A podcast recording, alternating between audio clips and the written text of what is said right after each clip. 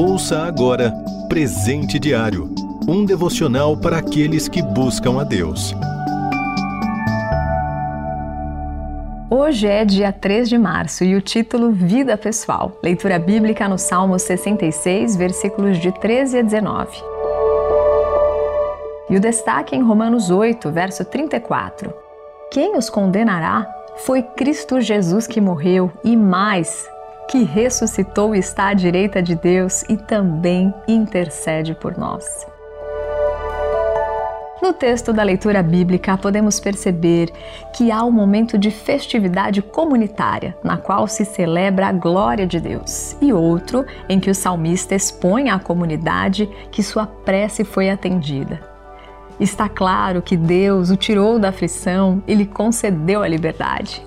Esse salmo constitui-se totalmente de um cântico de ação de graças. Atualmente, não precisamos mais oferecer holocaustos na casa de Deus, mas, ainda assim, continuamos com os nossos compromissos com Deus, especialmente a gratidão por tudo que o Senhor realiza.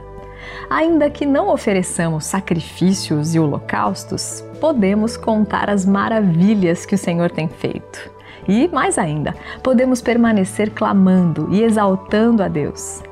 Depois que Cristo morreu na cruz, não houve mais necessidade de oferecer holocaustos, mas nossa oração continua sendo ouvida pelo Senhor. E agora o próprio Cristo intercede por nós diante do Pai. Lindo é saber que Deus jamais rejeita nossas orações e continua manifestando seu amor. Embora o versículo 19 evidencie uma voz individual de gratidão, o contexto desse salmo mostra que tal agradecimento ocorreu num momento de celebração cultica. Sim, as bênçãos que recebemos na vida com Deus precisam ser compartilhadas com toda a comunidade cristã. Quando você se lembrar de alguma oração respondida, proclame sua gratidão no culto ao Senhor pelas bênçãos recebidas, juntamente com irmãos em Cristo, para que vidas sejam edificadas e alcançadas diante de tal testemunho. O salmista, cheio de alegria, experimentou o compartilhar das bênçãos pessoais com toda a comunidade. As bênçãos concedidas a nós devem ser expostas a fim de glorificar o Cristo Salvador e tudo que recebemos na individualidade deve redundar em glórias a Deus.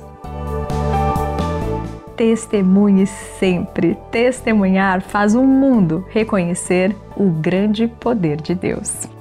Você ouviu Presente Diário um devocional para aqueles que buscam a Deus. Acesse rtmbrasil.org.br.